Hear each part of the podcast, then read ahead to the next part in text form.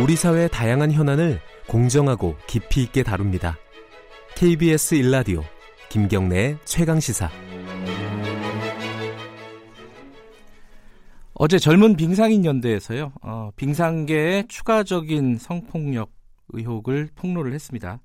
그리고 이 성폭력을 은폐한 배후로 전명규 전 빙산연, 빙상연맹 부회장을 지목을 했고요.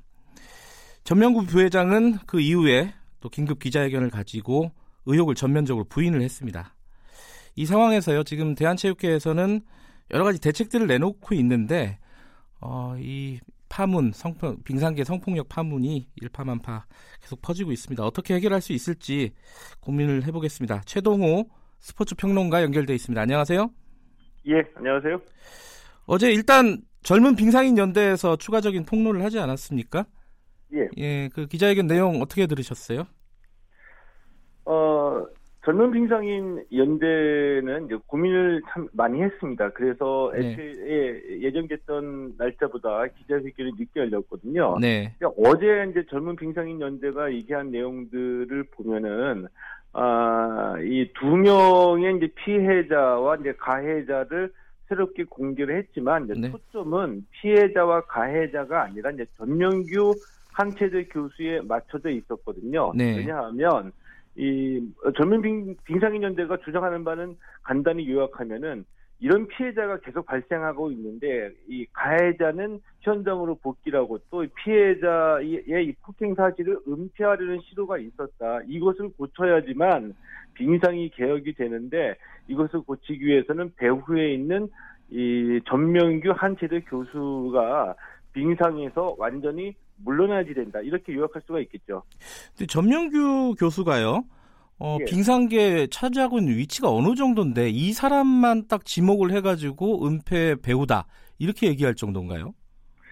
어, 지금은 뭐, 이 부회장 직에서 물러냈기 때문에 그렇죠. 뭐, 영향력이 없다고 볼 수도 있겠는데, 그런데 보통 분들이 보기에도, 제가 보기에도 불가사의한 면이 딱 한 가지 있었던 누구나 인정하는 사실로 얘기를 할 수가 있습니다. 뭐냐 하면은, 네.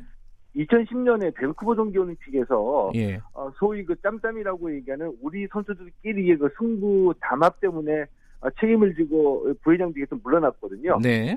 물러났는데 다시 복귀를 했습니다. 그래서 이 소치 동계올림픽 때 2014년이죠. 네. 이때는 안현수 선수의 그 러시아 귀화 때문에 이 파벌 문제가 또 급부상했을 때 책임을 지고 또 물러났거든요. 예, 기억이 나네요. 예. 예, 근데 다시 또 복귀를 한 겁니다. 네. 어, 다시 복귀해서 이 평창 동계 올림픽 때에 부회장직을 맡았었죠. 근데 이 평창 동계 올림픽에서 또다시 이제 김보름 선수 등의 이거 왕따 논란 때문에 이제 이 부회장직에서 물러났는데 이 빙상경기연맹 부회장직만 세 번이나 물러났다가 음, 다시 복귀를 하는 겁니다. 이, 이 정도는 보통 분들이면 이게 좀 그 불가능한 일이거든요. 네. 그만큼 이 빙상경기연맹 안에서 어, 많은 영향력을 행사하고 있다는 얘기가 되겠죠. 근데 이분을 그러니까 전명규 교수가 이렇게 계속 사퇴하고 다시 복귀하고 한 세 번 정도 하셨다 했다고 얘기를 하셨는데요. 예, 예. 그럼 뒤에서 이분을 좀 봐주는 사람이 있다는 얘기 아니에요? 체, 체육계라든가 아니면 뭐 정치권이라든가 아니 뭐 혼자서 그럴 수는 없는 거 아니에요? 아, 일단은 이 전명규 교수가 일종의 그 빙상 권력의 정점이라고 보면은, 네. 어, 이 전명규 교수를 정점으로 하는 이 일종의 이제 기득권층이 형성이 돼 있겠죠. 음.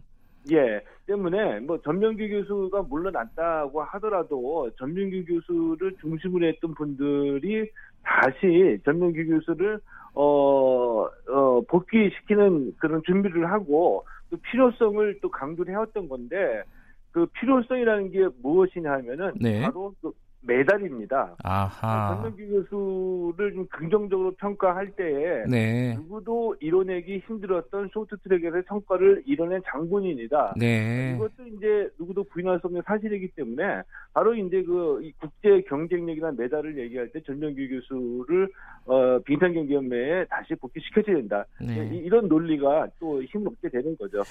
근데 이게 은폐 성폭력 사건을 은폐했던 배후에 이제 전명규 교수가 있다고 이제 지목을 한 거잖아요.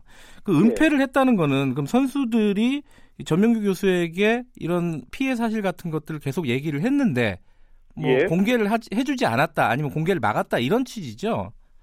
어, 예, 그렇죠. 일단 공개를 막았다는 분은, 어, 지난해 이제 국정감사에서 전명기 교수의 녹취록이 공개가 됐죠. 네. 어, 그 심석희 선수가 이 폭행 이후에 이제 기자회견을 해서 폭행 사실을 알리려고 할 때에 전명기 교수가, 어, 심석희 선수의 어, 이 기자회견을 내가 막았어. 새벽 1시까지 내가 얘기하면서 막았어. 네. 이런 이제 그 녹취록이 공개가 됐고요. 네. 뭐 어제 공개된 그 피해 선수의 사례인데, 어, 성추행을 당한 겁니다. 너무나 괴로웠죠. 힘들었고. 예. 그래서 이제 한철의 교수인 이 전명기 교수에게 도와달라, 죽고 싶다, 하루에도 죽고 싶다는 생각이 뭐 수백 번 든다.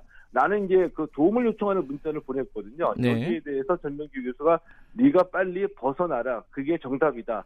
이렇게 어, 대답을 보낸 겁니다. 그리고 해당 코치에 대한 아무런 징계가 이루어지지 않았죠. 이렇게 되면 선수들 입장에 보면은 분명히 도움을 요청했고 전명기 교수가 이 추행 사실을 모를 리가 없는데 네. 가해자에 대한 처벌은 이루어지, 이루어지지 않고 이런 상황 속에도 선수가 운동을 그만둔 겁니다. 근데 지금 말씀하신 그 공개된 문자 있지 않습니까? 네가 벗어나는 예. 게 이제 가장 급선무다 이런 취지의 문자 같은 경우에는 어제 전명기 예. 교수가 뭐 기사를 보지 못해서 뭐 대답을 못 하겠다 일단 그렇게 그 넘어갔고요 그 부분은 예. 그 녹취록 같은 부분에 대해서는 전체 맥락을 보면은 오해의 소지가 있을 뿐이다 이렇게 예. 얘기했단 말이에요. 이 예. 부분은 어떻게 보십니까? 근데 어제 이제 전명기 교수도 비- 어, 젊은 빙상인연대 기자회견 후에 이제 곧바로 기자회견을 열어서 젊은 빙상인연대의 주장을 반박을 했거든요. 네, 그러니까 일단은 그 성폭행 또 폭행 부분은 나는 모르는 일, 모르는 일이다라고 네. 얘기했고요. 이제 말씀하신 대로 이 신석기 선수의 기자회견을 막았다라는 녹취록과 관련돼서는 아, 필요한 부분만 발췌했기 때문에 전체적인 맥락을 어, 다 보지를 못했을 거다. 뭐 이렇게 얘기를 한 겁니다. 네, 어, 일단은 이제 이 전명기 교수의 이제 주장이기 때문에 일단은 주장을 그대로 어, 받아들인다고 하더라도 네, 어제 그 답변 내용을 전체적으로 보면은 네. 제가 느끼기에는 어, 법률적인 조언을 얻어서 준비가 잘 된 답변이다라고 느껴졌거든요. 왜냐하면 네, 일단 일단 이제 본인이 분리했던 부분 성폭행 폭행과 관련 부분 그리고 그 문자 부분 중에서는 아, 잘 모르겠다 모른다 기억이 안 난다라는 답변으로 어, 본인이 분리한 부분 다 정리를 했고요. 네, 그리고 이 젊은 빙상인 연대가 자신을 공격하는 이유와 관련돼서 이 개인 전명규를 공격하는 것이 아니라 이 파벌 싸움이라는 이 구도를 전제를 했거든요. 네, 이렇게, 이렇게 되면 전명규 교수 혼, 어, 개인에 대한 공격이나 전명규 교수가 혼자서 어, 비난을 받는 것이 아니라 이 빙상계 파벌에서 파벌 싸움으로 이게 벌어지는 걸로 구도를 좀 바꿔놨습니다. 네, 자, 그러면서 젊은 빙상인연대에 누가 어떤 사람들이 구성이 되어 있는지 한번 취재를 해보라. 또 젊은 빙상인연대는 어, 전명기 교수 본인의 이 자신의 비리를 얻어내기 위해서 어, 비리 사실을 얻어내기 위해서 조재범 전 코치에게 어, 이 실형을 감경받게 해주는 탄원서를 써주는 조건으로 전명기 교수의 비리를 좀 얘기를 해달라. 이렇게 요청한 적도 있다는 것까지 공개를 하면서 네. 어, 어, 그, 잘 준비된 답변, 어, 변호사까지 대동해서 좀이 법률적으로 조언이, 조언을 얻은 답변을 했죠. 야, 준비가 잘 된 답변이다 법률적으로요. 예, 예. 근데 지금 방금 말씀하신 파벌 싸움으로 어, 구도를 좀 바꾸려고 하고 있지 않습니까? 그 전민규 교수가. 예. 근데 지금 그 얘기를 했어요. 젊은 빙상인 연대가 어떤 사람인지 알아봐라. 방금 말씀하셨잖아요. 그렇게 전민규 예. 교수가 얘기했는데 실제로 이 전민규 교수가 이렇게 얘기할 만한 근거가 있습니까? 이게 젊은 빙상인 연대가 어떤 파벌 싸움을 한다. 뭐 이런 어떤 근거라든가 배경이라든가 이런 걸 좀 알고 계신 게 있나요? 어, 파벌 싸움인지 아닌지 저는 정확하게 판단을 가지는 않고요. 네. 다, 다만, 이, 전명규 교수 쪽에서 이제 그렇게 파벌 구도로 만들어 갈 수 있었던 딱 한 가지의 근거는 네. 젊은 빙, 어, 젊은 빙상인 연대가 어, 빙상계 개혁을 요구하고 있거든요. 네. 이게 개혁 요구이고 개혁을 위해서는 이 소위 이제 그 적폐라고 하는 네. 빙상경기 연맹의 적폐라고 하는 사람들의 어, 어, 사퇴를 주장하고 있는 겁니다. 네. 이런 주장을 전명기 교수 입장에서 보면은 이제 본인들 음. 이제 물러나라고 하는 거니까 이게 뭐 파벌 이런 걸 두고서 이제 파벌 싸움이다라고 음. 어, 주장을 하고 있는 것 같습니다. 그러니까 전명규 교수 입장에서 봤을 때 파벌 싸움으로 볼 수는 있지만은 뭐 다른 입장에서 보면은 뭐 또 다른 의미가 된다 이런 말씀이신 것 같네요. 예. 지금 전명 교수가 그 한국 체대에서요. 그 연구년이었잖아요, 원래. 예. 그게 취소가 되고 징계 절차를 밟기로 했다는 소식이 있었어요. 예. 근데 스스로 물러나겠다는 뜻은 아직 밝힌 건 아니죠? 어, 어, 고려를 해보겠다는 뉘앙스의 얘기는 했습니다. 네. 그럼 네, 고려를 하겠다는 뜻은 예. 어떻게 받아들여야 되나요? 어, 글쎄요, 어, 어, 이, 일단은 그, 이 상황을 좀 돌파를 해보겠다는 의지를 보인 거라고 보거든요. 네. 어제도 이 국민께 이 빙상 때문에 가슴 아프게 해드려서 일단은 사과를 드린다라고 얘기를 했는데, 네. 어, 이 사과의 의미가 전- 저는 어떤 의미인지 모르겠어요. 예를 들면, 네. 성폭력, 나는 관계 없다, 폭력 관계 없다. 근데 어쨌든, 뭐 국민 여러분 가슴 아프기 때문에 미안하다는 거는 굉장히 형식적인 논리이거든요. 네. 어, 근데 그러면서 이 사퇴도 뭐 고려해보겠다 하는 얘기는 이 사퇴를 하겠다, 책임감을 느끼고 사퇴하겠다는 얘기가 아니라 상황에 따라 사퇴할 수도 있다. 뭐 최소한 음, 이렇게는 해석이 되는데 상황에 따라 해, 어, 사퇴할 수도 있다는 얘기는 결국 상황을 돌파해보고 더 악화되면 내가 물러날 수도 있겠다. 뭐, 뭐 이런 식의 마음가짐이 아닌가 하는 생각이 예. 드는 거죠. 그 전명규 교수의 사태를 넘어서서요. 지금 빙상연맹의 존폐 위기도 지금 거론이 되고 있고요.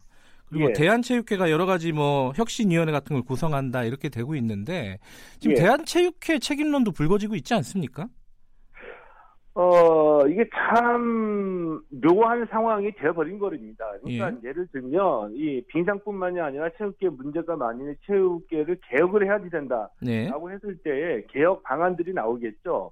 근데 개혁 방안들이 나오더라도 결국은 그 개혁 방안을 이그 수행, 실행하는 기관은 대한체육회거든요. 그렇죠. 때문에 대한체육회가 참 묘하게 개혁의 대상이면서도 또 개혁의 주체가 될 수. 있는 조직이거든요. 예. 그런데 제가 한 가지 아쉬운 게 이 빙상연맹을 퇴출시키더라도 네. 잘못된 것은 고치겠다 이 얘기를 문화체육관광부가 했어야 되는 겁니다. 아. 문화체육관광부가 해 이 얘기를 하면 분명히 대한체육회가 개혁의 대상이 되는데 네. 이 사퇴론에 휩싸여 있는 이규 회장이 어 내가 개혁하겠다라고 하면은 대한체육회가 책임을 지지 않고 오히려 개혁의 주도권을 쥐게 음, 되거든요. 네.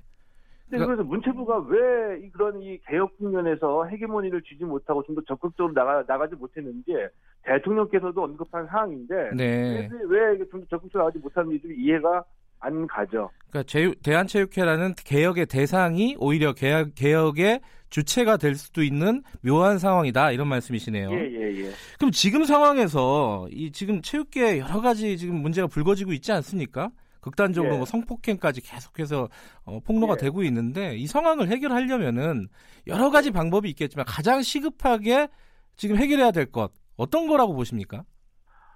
아, 뭐 여러 가지 방안은 나올 수 있는데 네. 근본적인 것은 저는 인적 청산이라고 보거든요. 인적 청산, 예, 예, 체육계 주류의 교체입니다. 이게 무슨 얘기냐면 네, 올림픽 메달도 메달 중요하지만 메달보다도 좋다. 지금 인권 개선하고 예, 일종의 그 스포츠 정의 바로 잡아라. 네, 아 이거거든요. 근데 이게 지금까지 체육계 주류라고 하- 하는 분들은 국위선양이라는 그 프레임이나 이데올로기를 붙잡고 올림픽 메달로 지탱해온 분들입니다. 네, 이분들을 어 이분들을 어, 인적 청산을 해준다는 얘기죠. 그렇지 않으면은 지금까지 뭐 체육회 그 인권센터 있고 어또 클린 스포츠 센터 있고 네, 어 이런 제도를 만들어 놨는데 인권 의식이 없는 분들이 이런 제도를 운영하다 보니까 다 네. 무용지물이 돼, 돼 버린 거죠. 네. 그러니까 여러 가지 뭐 본질적으로 시스템을 바꾼다 어쩐다 이런 것도 중요하지만은 시급하게는 사람의 문제입니다. 예, 인적 청산이 가장 시급한 문제다. 이런 말씀이시네요. 예, 예. 알겠습니다. 오늘 말씀 여기까지 듣겠습니다. 고맙습니다. 예, 고맙습니다. 최동호 스포츠 평론가였습니다.